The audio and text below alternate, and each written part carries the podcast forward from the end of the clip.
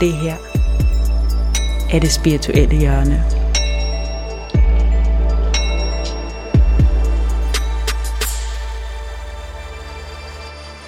Jeg har fået besøg af dig, Tilde Maria Havkol Christensen. Du er blomsterekspert, så vi skal tale om blomster i det her afsnit. Det skal vi, ja. Og øh, du står bag den Instagram-profil, der hedder Poppykalas. Yes. Det er korrekt. Og du må starte med at fortælle, hvad betyder det? Jamen, det er jo sådan set et, et ord, jeg selv har fundet på. Så det er en blanding af to ord. Det ene ord er poppy, og det betyder valmue på engelsk. Så det er ikke, det er ikke en hundevalp. Nej. Det er ligesom en valmue. Det er med O. Ja. Ja. Og hvad hedder det? Det er fordi, jeg har en bedstemor, der desværre ikke lever mere, men som er hende, der har lært mig alt, jeg ved om blomster. Og hende har jeg været ved hele min barndom, de fleste weekender, fordi mine forældre var skilt, sammen med min far. Og øh, hun var sådan en kunstmaler og elskede at male valmuen.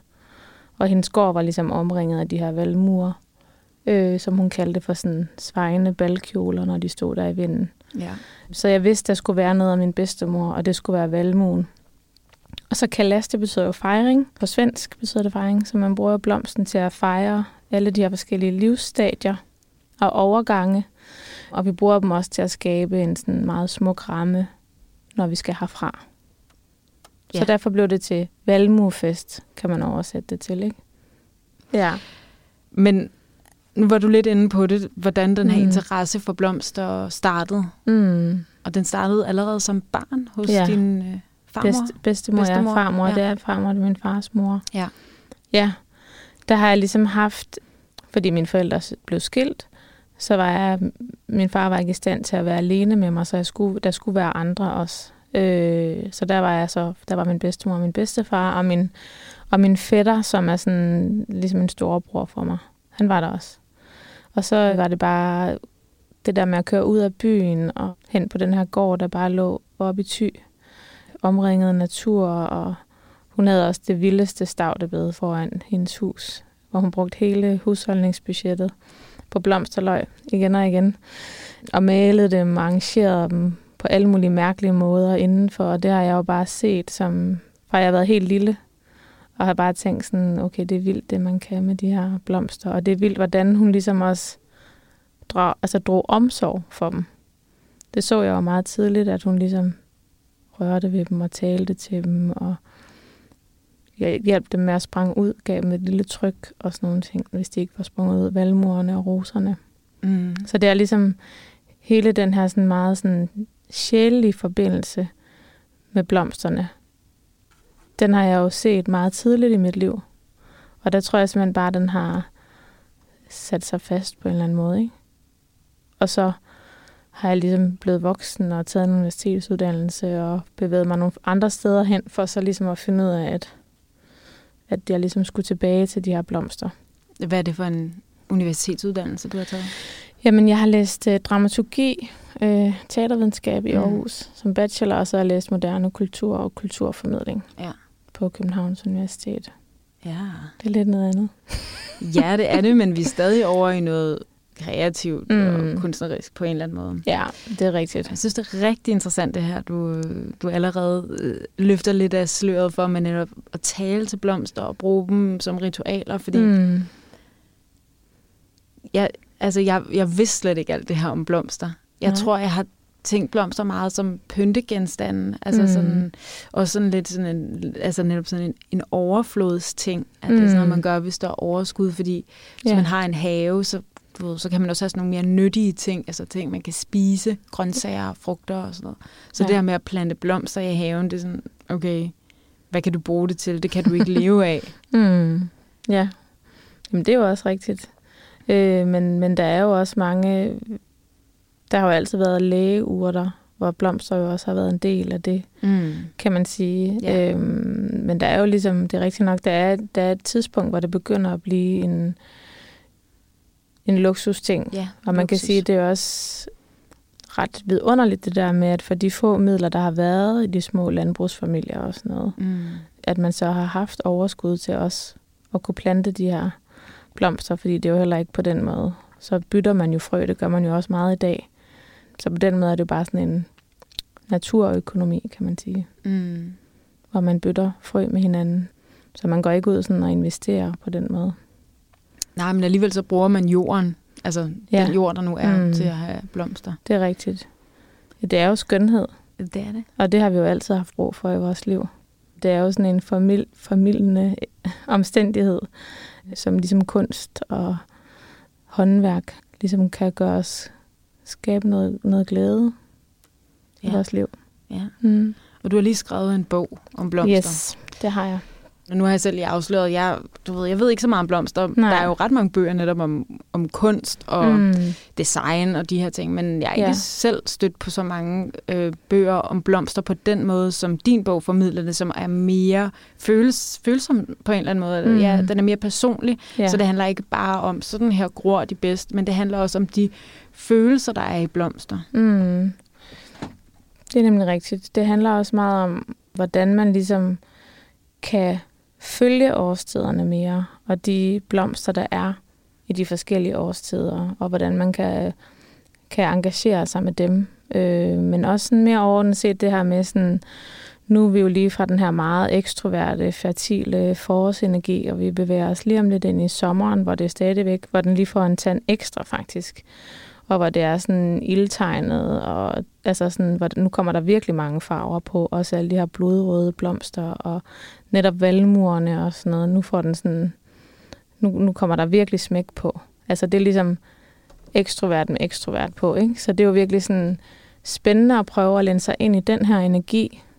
Og så også når det bliver efterår og vinter og respektere, det er jo også noget af det, som du øh, har skrevet om i din bog, det her med, at øh, at vi turer, vi, vi, vi tør ligesom at følge døgnet, og simpelthen også lukke ned, når naturen lukker ned. Det gjorde man jo i gamle dage. Der forlængede man jo ikke sådan døgnet kunstigt med skærme og sådan noget. Det var jo ikke muligt. Nej. Der gik man bare tidligt i seng. Ja. Og så lavede man nogle indendørs sysler, altså, og restituerede og spiste sit forråd. Øhm, så jeg synes, det er, sådan, det er jo sådan lidt mere i forhold til årstiderne, og så de her ritualer, man kan lave i overgangene, som jeg synes, det er virkelig, virkelig spændende. Og der kan blomsterne jo spille en ret stor rolle i de forskellige årstider. Ja, og så blomsterne kan på en eller anden måde hjælpe os Ja. til at grounde mere, eller Ja. få mere jordforbindelse, forbinde ja. os til. Mm, til, til det, vi er. Ja. Det, det der er. ja. Jeg skriver også meget om det her med, at vi skal være bedre til at holde nogle pauser. Det har vi jo alle sammen brug for. Og der tror jeg sådan på de her blomsterpauser. Men det kan også være bare pauser i naturen. Det kan også være, at vi tager en lur. Det gør jeg også selv nogle gange ned i mit studie, hvis jeg bliver for træt. Men det der med at, at tage det seriøst, at, at vi ikke bare kører på. Altså naturen er jo også langsom, men den når alligevel det, den skal. Altså man har jo ikke set sådan, syrener, de springer ud på et eller andet tidspunkt. Det kan godt være, at de ikke lige når det samme tidspunkt hver år. Det har de jo ikke gjort i år, fordi det har været et køligere forår, end det plejer at være. Men de er der jo nu. Altså, så det er også det der med, at man kan bruge det sådan lidt som, som sådan et forbillede. Altså, vi kan bruge blomsterne som et forbillede for det her med, at de også bare er, uden at det bliver sådan alt for klichéagtigt. Men så er det jo det her med, at de, sådan, de prøver jo ikke at være nogen andre. altså, man kan jo ikke se en morgenfru, der prøver at være en rose, eller sådan. De er bare, altså de repræsenterer virkelig det her nærvær, øh, og det synes jeg virkelig er vildt, øh, vildt inspirerende. Og så også det der med skønheden, som vi snakkede om før, at hvis man virkelig sådan kan se deres skønhed, så kan man måske også åbne op for sådan den skønhed, vi har inde i os selv, og den magi, vi også har. Fordi det er jo ret vildt, at man putter de her små golde frø ned i jorden, eller for eksempel tulipanløg, de er jo også virkelig uschammerende. Ikke? Det er bare sådan nogle rynkede knuder, og så vokser der farver op af jorden. Altså det er jo magisk i sig selv. Helt vildt magisk. Ja. Så jeg tror virkelig, det der med at prøve at, at turde være lidt som et barn igen, altså det der med at prøve at se, altså det, det ved jeg godt, det lyder lidt svært, men, men prøv bare et par minutter om dagen at se på blomsterne eller naturen, sådan, som var det første gang. Altså virkelig detaljerne, og når nu hænger den lidt med hovedet der, og den har lidt en lyselilla, men så går den lidt over i noget mørke lilla. Det er det egentlig også ret vildt, at den er skabt på den måde. Ja, vi, vi sidder og kigger på nogle ja. syrener, der står på bordet ja. mellem os. Det er dem, vi sidder og snakker om og med. ja. ja. Så det er det der med virkelig sådan at, øh, at ture og være i det her nærvær med blomsterne. Og være lidt barnlig også. Altså sådan, det er der ikke noget, øh, noget farligt i. Det er også flere, der har sagt nu, at de også har begyndt at gå og snakke lidt med deres blomster. Og aben lidt og sådan noget. Ja, det er sjovt, fordi det er den her sjove linje mellem noget sådan helt, man kan sige nærmest sådan banalt og barnligt, at snakke med blomster og kigge på en blomst. Men samtidig er det jo også, jeg kan ikke være med at tænke på, inden for zen-buddhisme, så taler man rigtig meget om det her beginner's mind, altså kig på alting, som om det var første gang. Så ja. på den måde går det fra, så er det egentlig også bare noget helt vildt højspirituelt og ja. højreligiøst nærmest. Mm. Så det, det er et ret interessant spænd. Ja, det er rigtigt. Og, og utrolig simpelt og utrolig svært. Ja, Jamen det er rigtigt, fordi blomsterne har jo også øh, en, øh, en overlang række af klichéer, der ligesom står i kø for at øh, og sådan, tage deres berettigelse fra dem på en eller anden måde. Så det er også derfor, jeg har skrevet den her bog, det er jo også ligesom at få at give dem en ny sammenhæng. Sætte dem ind i en ny sammenhæng, hvor man prøver at se dem på en anden måde. Mm. Hvad er det for ja. en sammenhæng? Jamen for eksempel rosen er jo meget sådan folk er sådan, ej, det er kærlighed, og den er også bare, det bliver for meget, og det er for romantisk. Mm. Men sådan virkelig prøve at se på, hvor smuk den er, den er jo altså også så vild i sit udtryk. Altså, og den dufter, og den har alle de her blade, der bare bliver med at udfolde sig og vokser og kan blive større og større. Den er jo sådan helt vild. Afrodites blomst, ikke? Jo. Den er blevet reduceret til en rød rose, for eksempel. Hvis man kigger, nu kommer roserne jo faktisk her snart, så kan man jo se, hvor mange forskellige der er. Ja, fordi rosen bliver ved med at være, som den er, lige meget om folk kan lide den eller ikke kan lide den, så ja. er den stadig, som den er. det er rigtigt. Og, og ja. den hype, som rosen så startede mm. med at få, som den her kærlighedsblomst, og så ah, nu er det lidt fortærsket, og det mm. er altså lidt klichéfyldt, men man kan sige, at rosen har ikke rigtig ændret sig, den står stadig, som, ja. som den nu gør. Så derfor kan man netop bare kigge på den med de her helt nysgerrige øjne, mm. og lægge alle historier, man, man har om rosen, så måske også bare spørge sig selv, hvad, hvad synes jeg? Ja, præcis. Ja. Og der er jo mange af de her historiske roser, hedder de. Det er nogle af dem, som der ikke er så mange af flere mere. De dufter virkelig, virkelig kraftigt. Altså jeg har hørt sådan en historie om, at man kunne, man kunne dufte dem sådan flere hundrede, eller ikke flere hundrede, i hvert fald 100 kilometer væk. Altså sådan, der har været der har virkelig været smæk på, på, på de der dufte. Altså, min bedstemor, hun havde også sådan en dufterose der, som var sådan på sydsiden af hendes gård. Og så kom den ligesom ind med brygger, så var der var sådan en lille vindue med net foran. Så, den kunne sådan, så kom den ind i hele huset med, med vinden. Kan det ikke men, også blive for meget? Så jeg tænker på, om man ikke også skal få sådan lidt, lidt kvalm. Altså. Jo, jo, jo, men jeg tror bare det der med, at, at, at når man tænker på at bo på sådan en landmandsgård der, ikke? eller hvad det, altså, så er det bare, så har man jo bare brug for sådan nogle ting, der er i sit liv. Øh, og det er jo noget, man, altså dufte, det er jo direkte forbundet med sådan det lim, den limbiske del af hjernen, så det er jo der alle minderne, de bor. Det er også derfor, at blomster også er så emotionelle for mange, fordi at de er forbundet med en eller anden oplevelse, som for det meste har været god, men det kan jo også have været en begravelse. Så det her med, det, for dem er det jo bare så meget deres barndom med de her roser, så det, det står meget tydeligt for dem. Men den har jo været flere generationer på den der gård. Så der er jo, jeg ved ikke, hvor mange land, landmænd og kvinder, der har sådan gået og vandet den og klippet den og, og plejet den. Og det er jo ret fint, det der med blomster kan gå i arv på den måde. Ja. Helt vildt fint. Ja. Hvordan har det været for dig at dykke mere ned i blomster? Altså, du har arbejdet med det, ja. beskæftiget dig med det solgt mm. blomster. Mm. Men det her med, om man kan næsten sige, bruge din måske lidt mere akademiske overbygning til at stille nogle spørgsmål og gå et lag dybere. Hvad er det? Hvad kan vi bruge dem til? Mm. Hvad har du opdaget i den proces?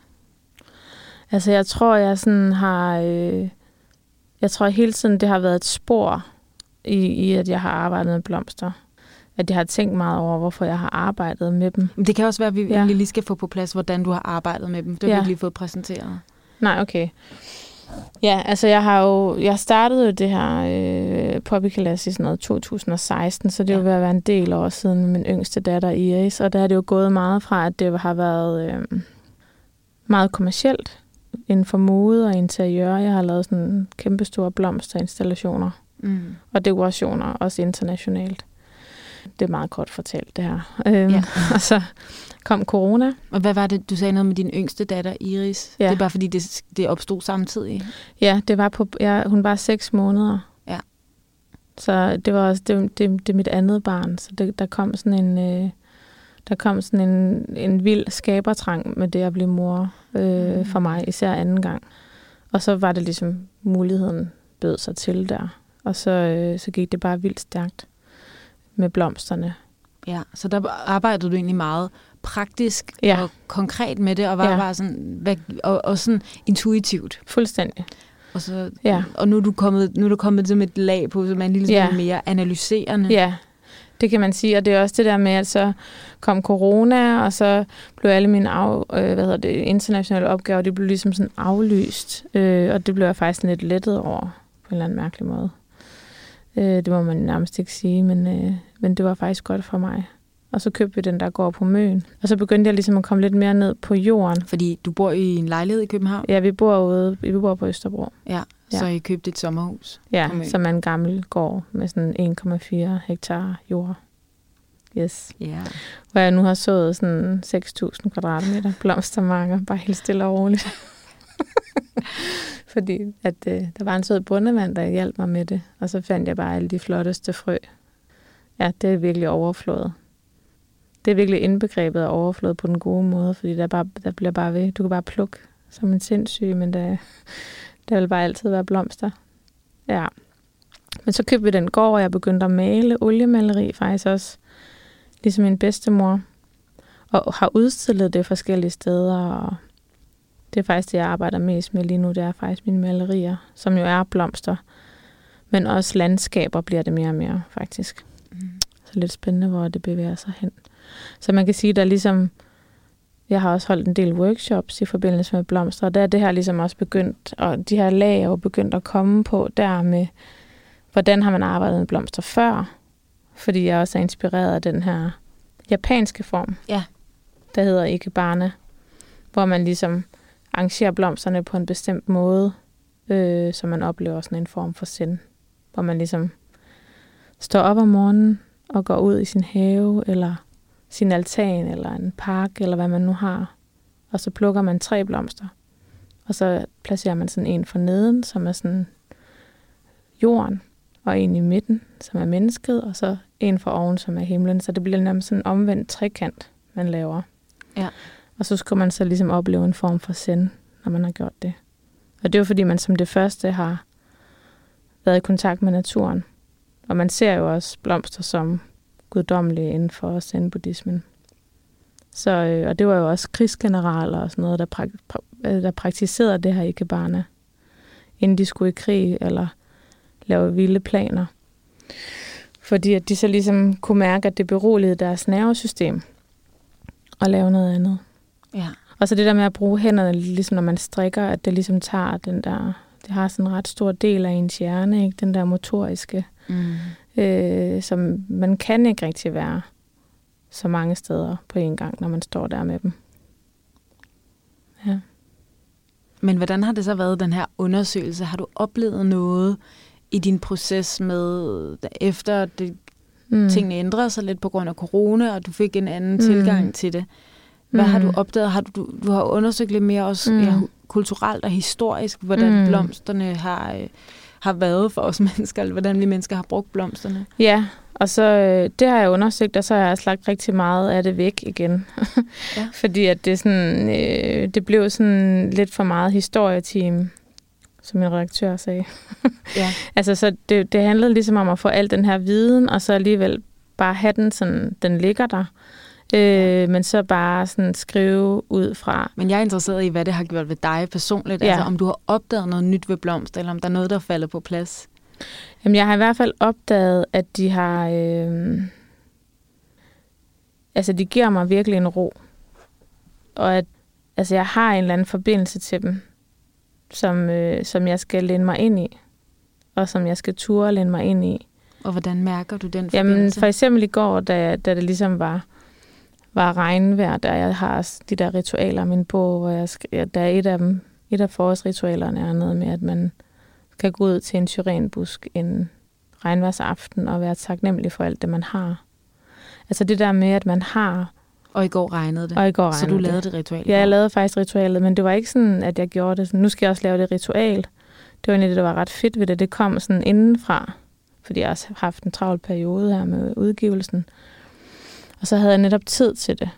Og jeg tror, det er det her med, at uden at det sådan skal være religiøst, men man har jo også altid brugt blomster på aldre. Altså, så det er jo en eller anden måde at lave sit eget lille alter, hvor man så holder en pause med de her. Nu er det jo også, altså, de er jo fra vilde syriner, det er jo virkelig manges yndlingsblomst, fordi det er et barndomsminde, og jeg tror også, det er det igen med duften. Og det der, man kan suge Ja. honningen ud af det. Det er sådan, der er mange sanser i spil. Øhm, men så havde jeg ligesom dem der til at stå op i vinduet, og det regnede, og duften kom ind, og jeg kunne sidde der og skrive lidt i min dagbog, og sådan være lidt til stede med mig selv og blomsterne. Så jeg tror virkelig, jeg har fundet at de er sådan, de er seriøst mine hjælpere. Altså, øh, og, og det er sådan en, en tilstand af, øh, af lethed og sådan ro, øh, når jeg er med dem. Og det skal, øh, det skal jeg læne mig ind i, og det, er jo også, det kan jo også kun være, når jeg arbejder med blomster på den her måde. Det er jo lidt svært, når du står med Louis Vuitton, og de har en farvekode, og der er en deadline, og ikke? Klart. det er jo ikke helt det samme. Så det, det er den mere spirituelle og intuitive, Ja, meditativ. meditative Altså- altså, tilgang, du har fået til blomsterne. Ja, I stedet for den, den strengt æstetiske. Ja, det skal være på den her måde. Ja. Jeg tror også, det er derfor, jeg synes, det var så vidunderligt at lave de her blomsterarrangementer, der er her i bogen, fordi der var jo ikke, jeg skulle ikke køre hen med dem til en eller anden, øh, jeg havde ikke en deadline på dem. Nej. Eller en Kunde. kunde. Jeg lavede, eller en kunde. Jeg lavede dem faktisk bare til mig selv. Mm. Der var et andet flow i at skabe med de blomsterarrangementer. Det har virkelig været sådan, det har virkelig været mit indre barn, der har fået lov til at lege. Der er blevet sluppet løs. Ja, Ja, og der har ikke været nogen, der har holdt mig tilbage. dejligt. Ja. Du taler om det her med at tage en blomsterpause. Hvordan gør man det? Jamen altså, det er jo faktisk lidt det, altså jeg har snakket om, at man ligesom, øh, altså man går ud og, og dufter til dem og ærer dem lidt og opsøger et sted, hvor man ved, der er blomster på den her årstid, eller på den årstid, man nu er i. Øh, og så okay. bare der og, og snakker lidt med dem og ærer dem lidt, eller tager nogen med hjem også. Øh, en blomsterpause kan også være, at man laver sit eget lille ikebana-arrangement. Mm. Altså det, jeg talte om tidligere. Det behøver ikke være med tre blomster, det må også gerne være med flere. Øhm, min bedstemor gjorde det også om morgenen, når hun vågnede, så gik hun jo også ud og samlede blomster. Hun lavede ikke lige kabanaen, jeg tror ikke, hun vidste, hvad det var. Men hun samlede blomster og plukkede blomster, og så arrangerede hun dem ligesom sådan i hele stuehuset og i vindueskarmene. Og så, øh, så røg hun så bare en cigaret og drak en kop kaffe. Ja. Men hun havde jo ikke nogle sociale medier, eller avisen var ikke kommet endnu. Så hun, det var jo faktisk en meget simpel form for ikebana. Så det er en meget fin blomsterpause, synes jeg. Enten som det første, man gør, eller faktisk også som det sidste, ligesom jeg gjorde i går. Og så det der med, at den så, så kan jeg godt lide at sætte den hen også ved siden af, af hvad hedder det, på mit sengebord. Så jeg ligesom har dem med, når jeg skal sove. Det, så er de meget tæt på. Jeg er også bare lidt nysgerrig på det her, hvad Ja. du taler med Ja. blomsterne. Ja. Hvad taler du med dem om, eller hvad siger du til dem? Jamen, jeg tror det der med, at altså, jeg, jeg er jo meget sådan, jeg fortæller dem jo tit, hvor flotte jeg synes, de er. Øhm, og så også det der med, at, at jeg ligesom spørger om lov, inden jeg plukker dem. Hvis jeg nu tager dem med ind, at jeg så ligesom siger, ej, I bliver så flotte herinde øh, på mit spisebord. Og det kommer jeg til at blive rigtig glad for. og Sådan, Mm. Øhm, man kan også fortælle dem nogle hemmeligheder. Øhm, de slader i hvert fald ikke til nogen. Nej. Men det er jo en præmis, man ligesom skal, skal være med på. Altså, det er jo, øh, det er jo lidt leg, at man ligesom... Ja, måske er det leg, eller også så er der en meget, meget stor sandhed i det. Ja. Altså, jeg vil sige, øh, nu Ja. har jeg selv haft en ret øh, interessant spirituel rejse, da jeg lavede Ja. det spirituelle hjørne, og jeg er helt sikker på, at hvis vi to havde siddet over for hinanden og haft den her, det her interview, eller den her Ja. samtale for fire år siden, da jeg Ja, var ret ny i det spirituelle hjørne, der havde jeg været meget mere hvor, altså meget mere sådan, jamen de kan jo ikke svare, eller, Mm. og netop synes, det ville måske være lidt barnligt. ja. Men det er det virkelig ikke, Mm-mm. mm. fordi jo mere man Mm. åbner sig, jo mere vil man kunne mærke, at der Mm. er en ånd i naturen, og Ja. ja. vi er forbundne. Ja, Og det vi kan se, og det vi kan forholde os til rent fysisk, er bare et, altså et, et overfladisk fænomen dybest Mm. set på en meget større øh, sandhed eller noget bagvedliggende. Så, det, så de følelser, man får, og nu er jeg også for Mm. tiden læser jeg Eckhart Tolle igen, og er Ja. meget glad for, det er, det er ham, der har skrevet Nuets Kraft. Mm. Så det her med at faktisk virkelig forbinde sig til en essens. Ja. Og der tænker jeg, der er der faktisk noget, du ved, på det plan, så giver det meget god mening ja. at have den samtale med blomsterne, Ja. eller fortælle sine hemmeligheder. Mm. Fordi der, der er noget større i det, og så kan man Ja. sige, hvad, hvad er blomsterne en kanal for? Måske Mm. mm. er det noget guddommeligt, Ja. måske er det universet, måske er det en Mm. spejling af en selv. Jeg tror også, det er derfor, man altid har set dem som noget guddommeligt. Ligesom han også skriver, Tolle, at mm. Mm. der ligesom er... Man fornemmer nærmest ved de her sådan helt tynde valmueblade, for eksempel. Altså det der med, det er som om, der er ligesom sådan en, en meget, meget tynd hinde til en anden verden. Mm. Øh, det er som, det, man kan fornemme med blomsterne, at det ligesom er sådan lige over på den anden side. Altså, der er den her øh, adgang til den her øh, naturkraft, så man fornemmer, at, at de ligesom emmer af. Ja, og der er sådan noget perfekthed i dem. Det er også, at man kan kigge på dem, og Mm. mm. ligesom os mennesker er de jo også Ja. levende. Altså, ligesom vi er jo også fascinerende med alle vores blodår. Vi kan Mm. trække vejret, vi kan omdanne øh, Ja. atmosfære og trække ilt ud af det, som vi kan bruge Ja. i kroppen. Alle de her ting. På Mm. samme måde har kroppen, eller ikke kroppen, har blomsterne jo også deres stængler og små. Altså man kan jo også zoome Ja. ja. helt ind på dem og være sådan, wow, Mm. hvor er det fascinerende, at det her virker. Og så netop, og hvad er funktionen? Ja, Skønhed. ja. Ja, ja, og så skaber de jo også øh, biodiversitet. Det er klart. Det er jo også Ja. mad. Det er det rigtigt. til øh, insekterne. Men det er sådan... Det fandt jeg også ud af faktisk, da jeg skrev den her bog, fordi jeg rullede jo ligesom med årstiderne, og, og jeg har- har en masse solsikker, nærmest en hel mark med solsikker nede på Møn, og det var faktisk den blomst, jeg pyntede min fars kiste med, da han døde for 11 år siden. Og det var ligesom den blomst, der kaldte på ham. Alle har ligesom også en blomst, der på en eller anden måde øh, minder om dem, eller indfanger deres personlighed. Øh, så det skulle ligesom være den her meget vitalistiske øh, solsikke, der vender sig mod lyset, øh, og har den her gule, også øh, meget livsbekræftende farve. Øh, det er ikke sådan en typisk øh, begravelsesblomst, men øh, den, den, det var ligesom min fars blomst. Og det også det der med, at den er så kæmpe stor. Mm. Ikke? Han var jo også kæmpe stor i mit Okay. liv. Ja, altså, han var ikke stor, sådan fysisk okay. stor. men, men han var en stor person i Ja, mit liv. Øhm, og, så, og så det der med at så komme ned til, altså til efteråret, og så det der med sådan, okay, nu er de bare, nu er de bare døde, de har solsikker. Ja. Og det, det gør de jo også ligesom sådan, de mennesker, vi holder af i vores liv. Så der kan jeg bare, der, kan, der var bare sådan helt, øh, det blev jeg sådan helt ked af det. Altså, så jeg tror, det var sådan en soveproces på en eller anden måde Ja. som jeg gik igennem igen med de her solsikker. Øhm, og det tror jeg også var meningen, at jeg skulle. Men jeg var bare sådan, ej, hvor er I bare grimme nu. Og, Ja. og, sådan, og nu er de jo sådan helt, nu er de så væk, fordi nu kommer der nye solsikker, men de var jo sådan helt fucked up, amputeret her. Ja. altså, hvor de bare hang sådan med nogle stilke, der bare var, altså de var jo helt døde. ja. Og var sådan, det var nærmest sådan lidt for hårdt at se på, på en eller anden måde. Hvad mindede det dig om? Jamen, det var bare meget trist, synes jeg. Øh, og jeg tror bare, at jeg sådan... Nu havde man jo skrevet så meget om den her forhærdelse af den her blomst, ikke? Hvor smuk den var. Så, Ja, hvor Så kom- struttende og Ja, stærk den og også så er med stod de der hoveder bare hang, og nogle var sådan, hovederne var lå sådan helt nede på jorden. Ja. Øhm, og var ja, bare, bare færdige. Og det var sådan, der hjalp blomsterne jo også på en eller anden måde med ligesom at sige, at det er, det er meget naturligt. ja. Altså, selvom det var lidt for tidligt, eller meget for tidligt, han døde, så var det jo også, så gør vi jo, det gør vi jo alle sammen. Ja. Altså, de har bare en lidt hurtigere cyklus.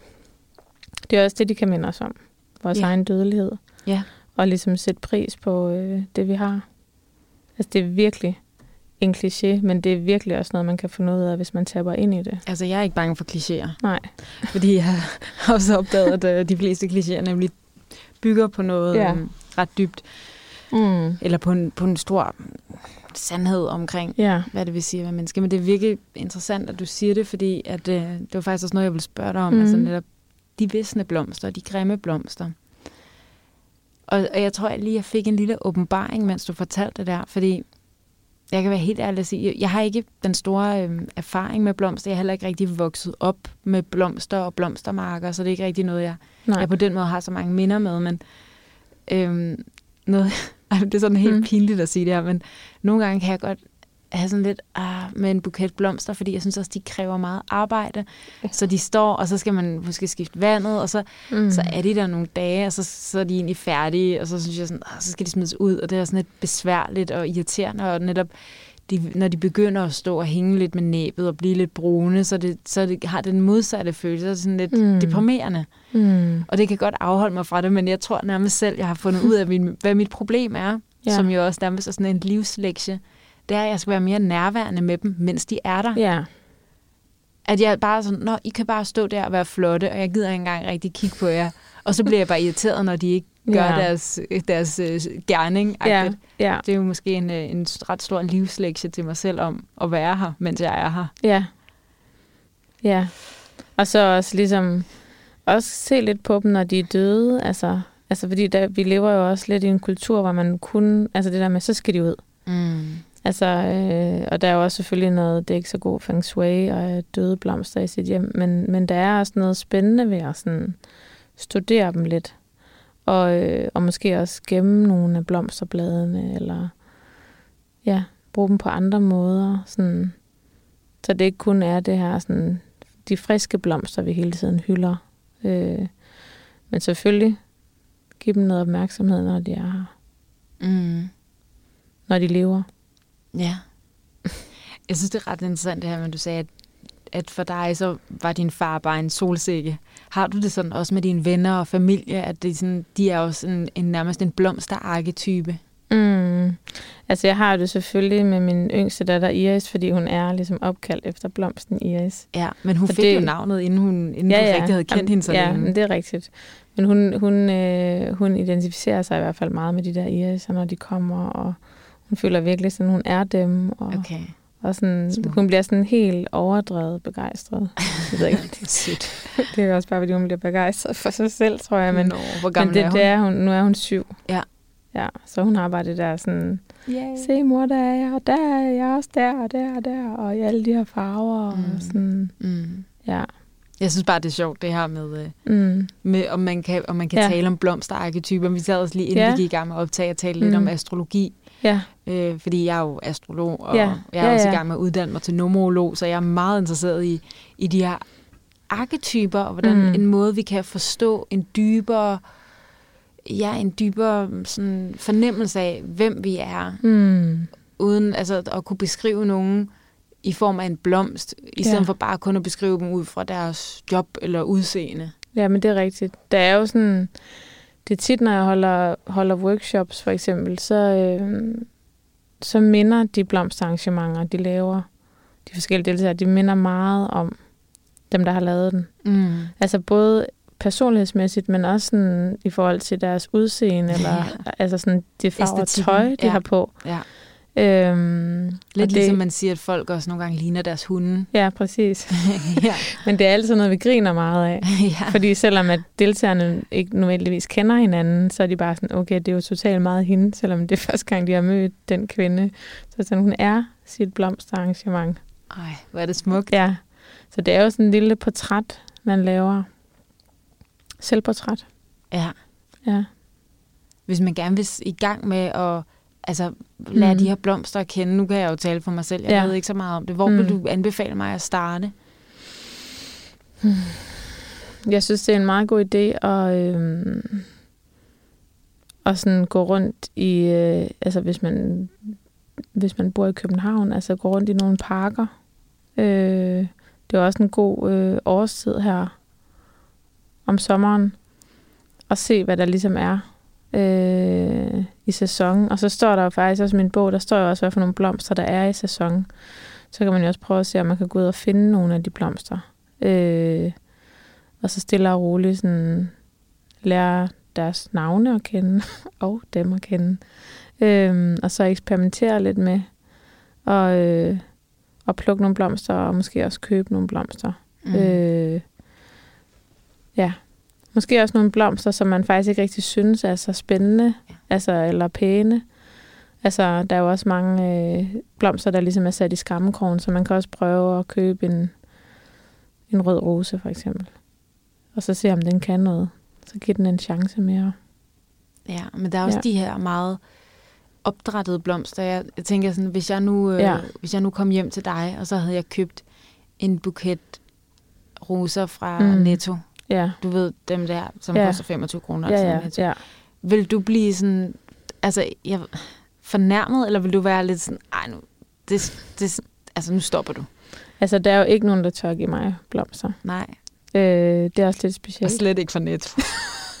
Men hvis vi lavede tankeeksperimentet, hvordan vil du ja. have det med at få? Jamen, jeg bliver faktisk, der er nemlig nogen, som ikke, hvis de ikke kender mig så godt, så ved de ikke lige, at jeg laver noget med blomster. Mm. Altså nogen, for eksempel nogen, nogen fra min børns skole. Klart. Så har jeg fået sådan nogle buketter der. Så bliver jeg faktisk bare vildt glad, fordi der er nogen, der tør give mig blomster, fordi jeg aldrig får nogen blomster. Ja. Og så, øh, så kigger jeg lidt på dem, og så gør jeg mine ting. Og tager. Jeg har jo også, min æstetik er jo også meget det her med at fjerne øh, bladene, eller pyntegrønt, kan man kalde det. Øh, fordi så står farverne sådan lidt mere rent frem.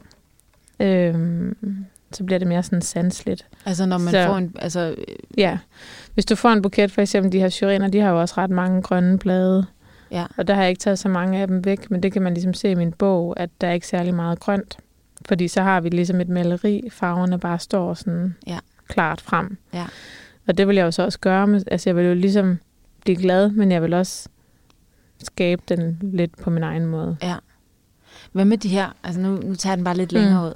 Hvad ja. hvis vi sagde, at jeg gav dig nogle af de her indfarvede roser. Mm. Du ved godt, de her mørkeblå, man kan få ja. mange steder, hvor at de findes ja. jo ikke rigtigt. Det er jo nej, hvide roser, som man har givet blåt vand, mm. og så er de blevet blå i bladene. H- ja. Hvordan har du det med den slags blomster? Altså, jeg har faktisk også, jeg har brugt, jeg har selv indfarvet blomster til nogle forskellige øh, kommercielle samarbejder, så øh, hvor jeg ligesom har sprøjtet det ind øh, med kanyler og forskellige farver. ja. ja. Altså, fordi det er jo sådan lidt en, en videnskab, så kan man få nogle vilde farvesammensætninger ud af det. Ja. Men det er jo total øh, manipulation. Øh, men jeg har faktisk haft det ret sjovt med det, fordi at jeg ved, det har været sådan engangsforestillinger. Øh, så det er jo ikke noget, jeg sådan har solgt flere tusind bunder af. Nej. Jeg har ligesom bare taget dem til at skabe det her æstetiske udtryk. Ja. Øh, så jeg har det sådan... Jeg synes, det er meget sjovt at lege lidt med blomsterne også. Altså, og, det synes jeg er meget og, og grænselandet ja. også med sådan, hvad kan man... Øh, altså, ja, ja, hvad kan man... Hvordan kan man få det til? Der er også mange, der faktisk tror, at mine blomster er kunstige. Fordi jeg netop enten folder roser i hovederne meget ud, så det ligner sådan nogle store haveroser. Øh, I mangel af sådan den rigtige haverose. Eller får lidt tulipanerne ud. Og så det der med det grønne, ikke? Altså, jeg har tit oplevet, at folk har været sådan, er det kunstige? Og jeg er sådan, nej, det er rigtige blomster. Okay. Det, det synes jeg er rigtig spændende. Ja. Så det, det er ikke sådan noget, jeg kan sige sådan, det er ikke meget sådan hippie-agtigt, sådan, det skal være naturligt. Mm. Det er også bare sådan et, et eksperiment og et cirkus næsten med de her mm. blomster. Ja, det er det, og det her, det er sådan, det her, det er jo, man kan sige, jeg er jo nok blevet, altså jeg prøver jo også at, at bruge så meget økologisk dyrket blomster, som jeg overhovedet kan nu, også i mine øh, kommercielle samarbejder, det er der jo ligesom også tiden er også til det. Mm. Så jeg er jo mere og mere på det. Men, men, men altså, hvis det nu er, at der er et eller andet spændende kunstprojekt, eller noget andet, så, øh, så er det sjovt at se, hvad man kan med blomsterne. Ja. Hvad med plastikblomster? Jamen, jeg har faktisk arbejdet en del med plastikblomster også. Øhm, jeg har lavet sådan en kæmpe installation til Statens Museum for Kunst, der, hvor det sådan hang ned fra loftet, som var inspireret af Matisse, øh, malerens, hans have. Hvor jeg fik sådan billeder fra hans have der i Frankrig. Og så fandt jeg så nogle af de samme blomster. Det var meget sådan orange trompetblomster, og jeg var meget glad for de der, i den farveskala. Og så fandt jeg dem, og så øh, var det ligesom sådan en fortolkning af hans have. Og det gjorde jo, at den kunne hænge der i vildt lang tid. Øhm, så det, det synes jeg fungerede vildt godt, faktisk. Så jeg er ikke bange for øh, plastikblomster, eller farvede blomster, eller... Altså, jeg synes bare, det er spændende, og det er nok også min røde tråd, at det ligesom, det er blomsterne, men jeg laver, arbejder virkelig med mange forskellige øh, udtryk og projekter. Ja. ja. Har du selv har du plastikblomster i dit hjem? Øhm, nej, det har jeg ikke. Jeg har haft en. Hvad var det for en? Det var sådan en stolt kavaler. Det er sådan en, hvor øh, blomsterne ligner sådan nogle små hjerter nærmest. Mm. Øh, den er sådan nærmest en gren, hvor der hænger sådan nogle små hjerter hele vejen hen langs af. Øh, den er ret fin. Men øh, ej, jeg kan ikke sådan helt... Øh, jeg kan ikke helt have dem i mit hjem. Og hvorfor ikke? Jamen, de er, der er ikke så meget sjæl. Nej. Øh, det er ligesom... Den er der ikke. Nej. Jeg føler dem ikke. Nej. Men fred være med, at der er nogen, der, der har dem, men jeg har slet ikke nogen forbindelse til dem på den måde, som jeg har med, med ægte blomster. Det er spændende. ja. Jeg er, også, jeg er lidt nysgerrig på at høre nogle flere af de her ritualer, og også hvordan vi kan bruge ja. blomster spirituelt. Og der er jo netop ikke nogen tvivl om, at de bliver brugt i de store religioner. Altså hvis man mm. går i kirke, så er der blomster ved alderet. Og, ja. øh, altså jeg tror, alle, alle religioner bruger blomster. Ja. Mm. Det gør de nemlig. Og jeg tror også, at der ligesom har været... Øh, hvad hedder det? Der er jo de her... Øh, nu går vi over i sommeren her. Øh, men der er jo sådan... Der er jo sådan det her klassiske noget med med for eksempel med midsommernatten. Det er jo lige om mm. lidt. Ja. Det, hvor man så kan plukke sådan ni blomster, som man kan lægge under sin hovedpude. Og så vil man så møde sin sjæleven i drømmene. Det er ligesom sådan et Ja, det er et, et ritual. Det er sådan et fra Vika-tradition. Ja. Det tror jeg i hvert fald også, jeg har talt med ja. mig Ulrika om. Ja. Vi har ja. lavet de her ja. årstidsafsnit, ja. hvor vi har så talt om det. Ja. Jeg tror også, hun fortalte om det. Ja. Det tror jeg faktisk, det endte med, at vi fik sådan lidt en snak apropos min tilgang til det, hvor jeg også var ja. lidt sådan, men virker det? Nej, men det er jo også mere det der med sådan, ja, det er faktisk rigtigt nok, virker det, men jeg tror mere det der med at ture og gå med på den. Mm. Og sådan have det her, og det er jo igen, altså, hvad end det er, hvis det gør et, et positivt indtryk på ens nervesystem, yeah. og man har en lille pause, så virker det jo. Yeah. Øhm, og så, hvad Men også, det? at man åbner, altså man også er en lille smule nysgerrig, ja. og det, man går væk fra det her meget en til en. Altså, jeg kan godt lide sådan at tale om forskellen på det her sådan årsags-virkningssammenhæng. Mm. Altså, ja. øh, jeg, jeg drikker et glas vand, derfor er jeg nu hydreret. Altså, ja. der er ligesom en, en årsag-virkning. Mm. Men hvor nogle gange så gør man også nogle ting, hvor det ikke er en direkte, man ikke Ja. kan direkte mærke effekten, men man påvirker måske noget på et større plan. Og det Ja. hele også handler rigtig meget om det mindset og den intention, man lægger i det, at inden for det spirituelle taler man også Ja. rigtig meget om vibrationer, at man, Ja. kan, man kan hæve en vibration på en eller anden måde, man kan påvirke noget langt større, men mm. man Mm. kan ikke umiddelbart se en effekt Nej. i den fysiske verden. Nej, og man kan måske heller ikke umiddelbart se den lige nu. Altså det er også meget det der med midsommer, det her med, man, man sår jo ligesom nogle frø, Mm. og så, øh, og så giver man så ligesom slip derhen ved midsommer, og så kan man ligesom gøre status omkring efteråret og se, hvordan det ligesom er gået. Men det er jo det der med, man, man gør jo også noget, som måske har en effekt senere i ens liv. Ja. Det er det, man heller ikke helt ved jo. Øh, man ved bare, at man ligesom har et øjeblik, hvor man, hvor man skaber et ritual, og det er det jo især, som du, som du også siger, i de her overgange mellem årstiderne, øh, som man har gjort nærmest altid. øh, og det der med at ture og læne sig ind i den energi, der er, og, og plukke de her blomster på den der midsommernat, fordi de ligesom er højspændte. Mm. Øh, og de energetisk øh, viber rigtig meget. Øh, og det har man også gjort i mange, mange år, ikke?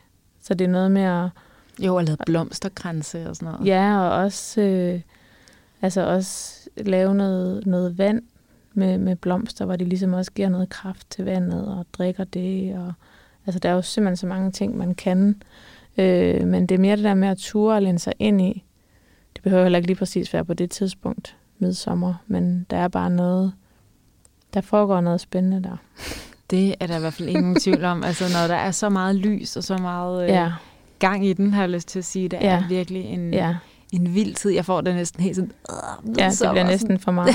sådan for meget. Men kun næsten. Det er også Ja. lidt dejligt. Ja, Men det afhænger nok også lidt af ens, ens Mm. personlighed. Det er i hvert fald Ja. også noget, jeg har talt med mig Ulrike om, for hun er en rigtig vinterpige. Hun Ja. kan godt lide mørket og sådan noget. Jeg er Ja. nok mere til forår og sommer. mm. Så der er Ja. også noget at lære for mig, måske netop i de, i, også i de visne blomster, og i, ja, i den der, nu giver vi slip. ja, Og så var det det, det var. ja. Og acceptere det. Mm. Ja, så det der med, at det kommer jo tilbage. Ja, altså men ikke lige præcis, form. men i en ja. ny form, ja. Ja, Men, men det kommer tilbage. Ja. Jeg kan også huske, under corona var jeg også helt sådan, ej, prøv at tænke på, hvis træerne ikke springer ud, eller hvis altså, blomsterne ikke springer ud mere. Og nærmest fik sådan et angstanfald, hvor jeg sådan, vi har bare så meget brug for dem.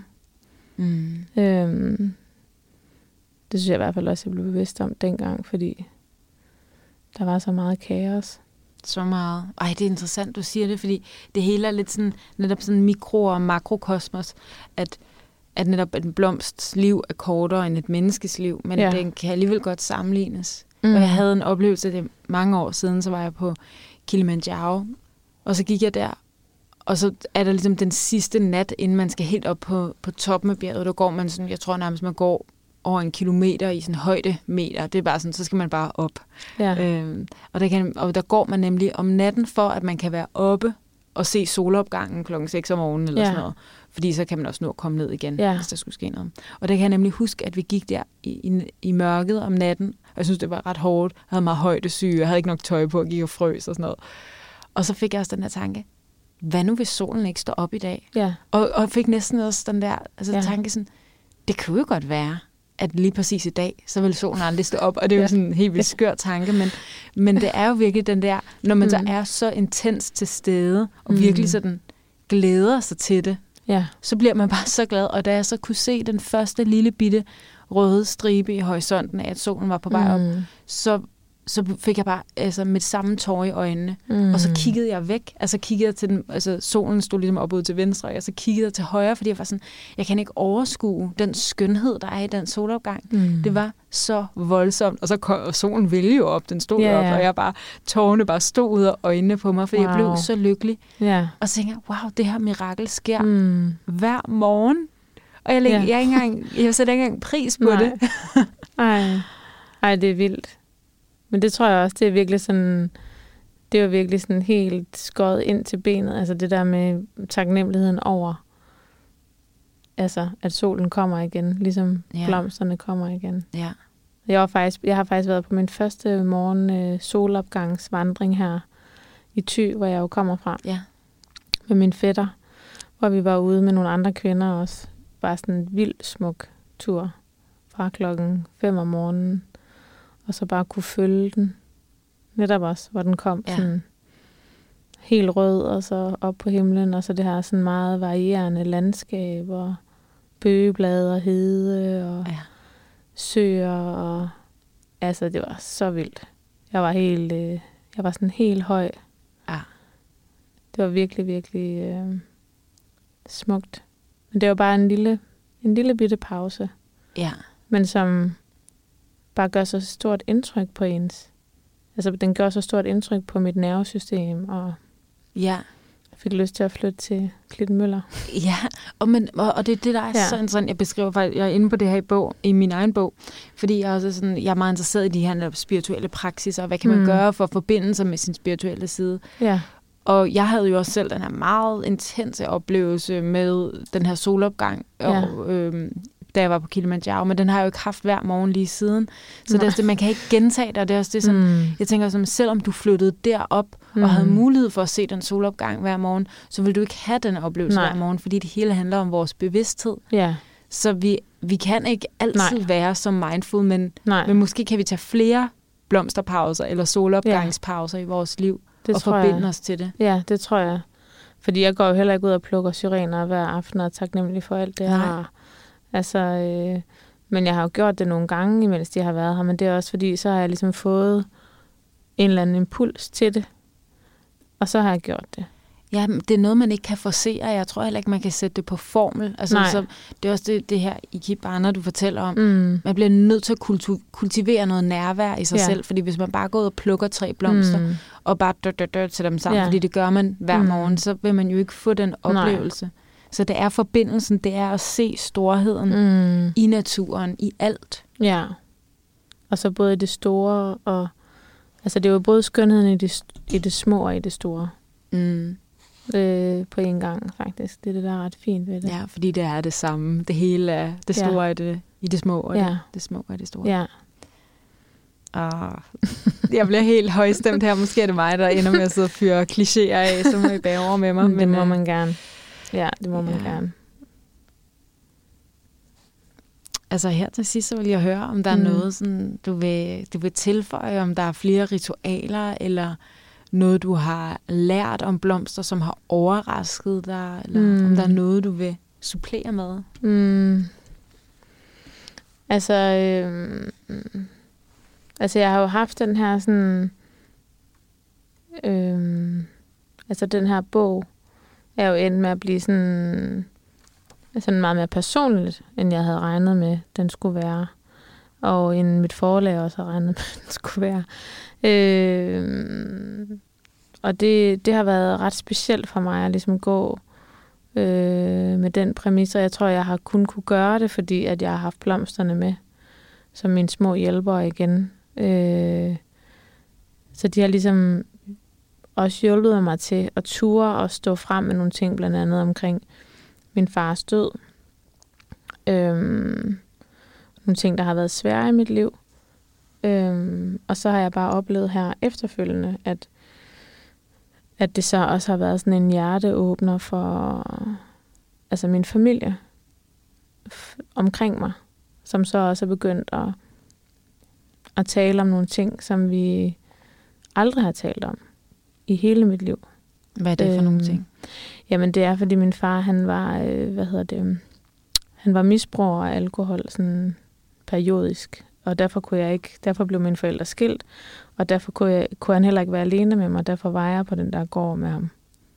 Med min bedstemor, som jo var total øh, Pippi Langstrømpeland, ikke? Så det var, det var det gode af alle verdener.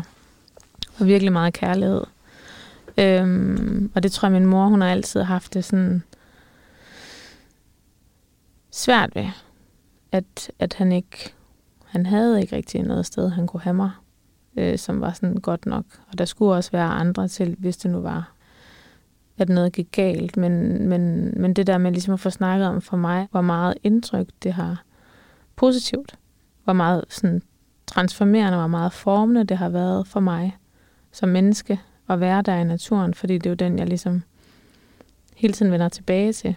Og det gør min fætter jo øvrigt også med hans arbejde. Så det er jo sådan, jeg tror bare, det har været sådan en lettelse for hende, at, at det har været sådan noget, der var så øh, lykkeligt for mig. Som er noget, der har været så ulykkeligt for hende. Selvfølgelig, ja. At ligesom at gå fra ham, og Mm. at det blev, som det blev. Mm.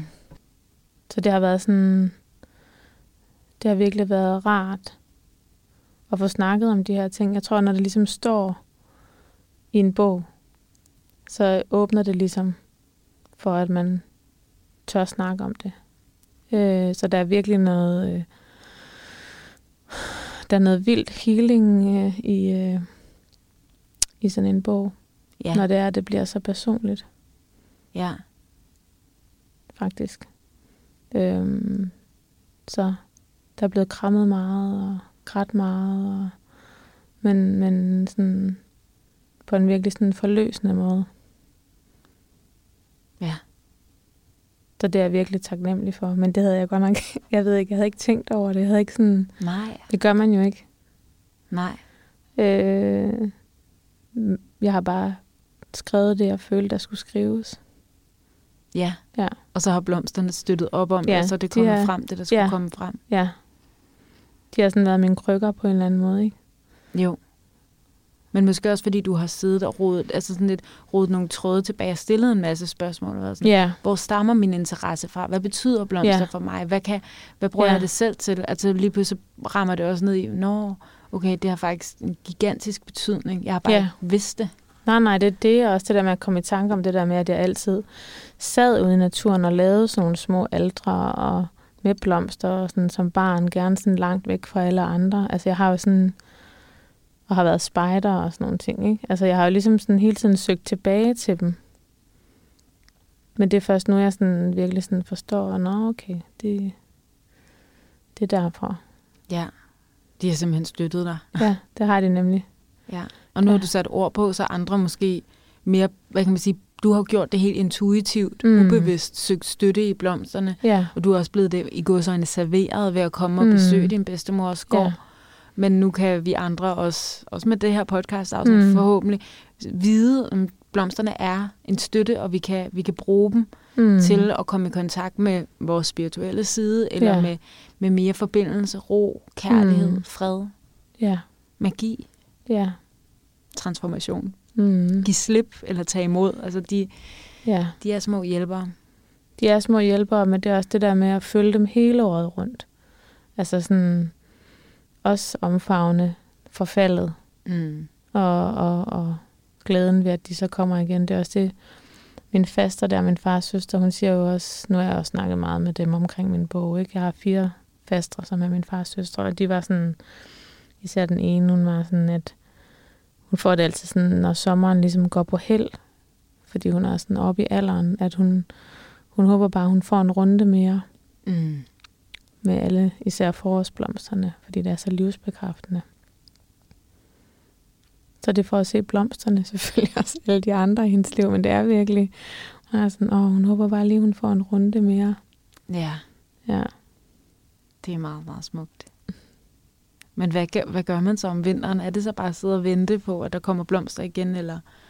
Jeg tror, hun sidder meget og tegner blomster også. Altså det er også det, det, som jeg skriver i min bog, at man sådan kan lave de der lidt mere sådan sysler med hænderne, altså indendørs sysler med at tegne og male, og, øh, og også sådan drikke noget blomster til, og sortere sine frø og bytte frø, og altså sådan, så forbereder man sig lidt.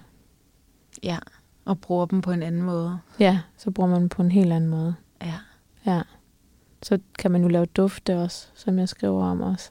Ja. Så man får, øh, får den, den tilbage i sit liv. Mm. Jamen altså, så spændende. Tusind tak, fordi du vil være med. Tak fordi jeg måtte være med. Du har lyttet til det spirituelle hjørne. Mit navn det er Anna Sofia Petri, og hvis du kan lide podcasten, kan du give den et like, et følg eller en håndfuld stjerner her i din podcast-app. Og hvis du kender nogen, som du tror vil kunne lide at høre det spirituelle hjørne, så husk at sige det videre.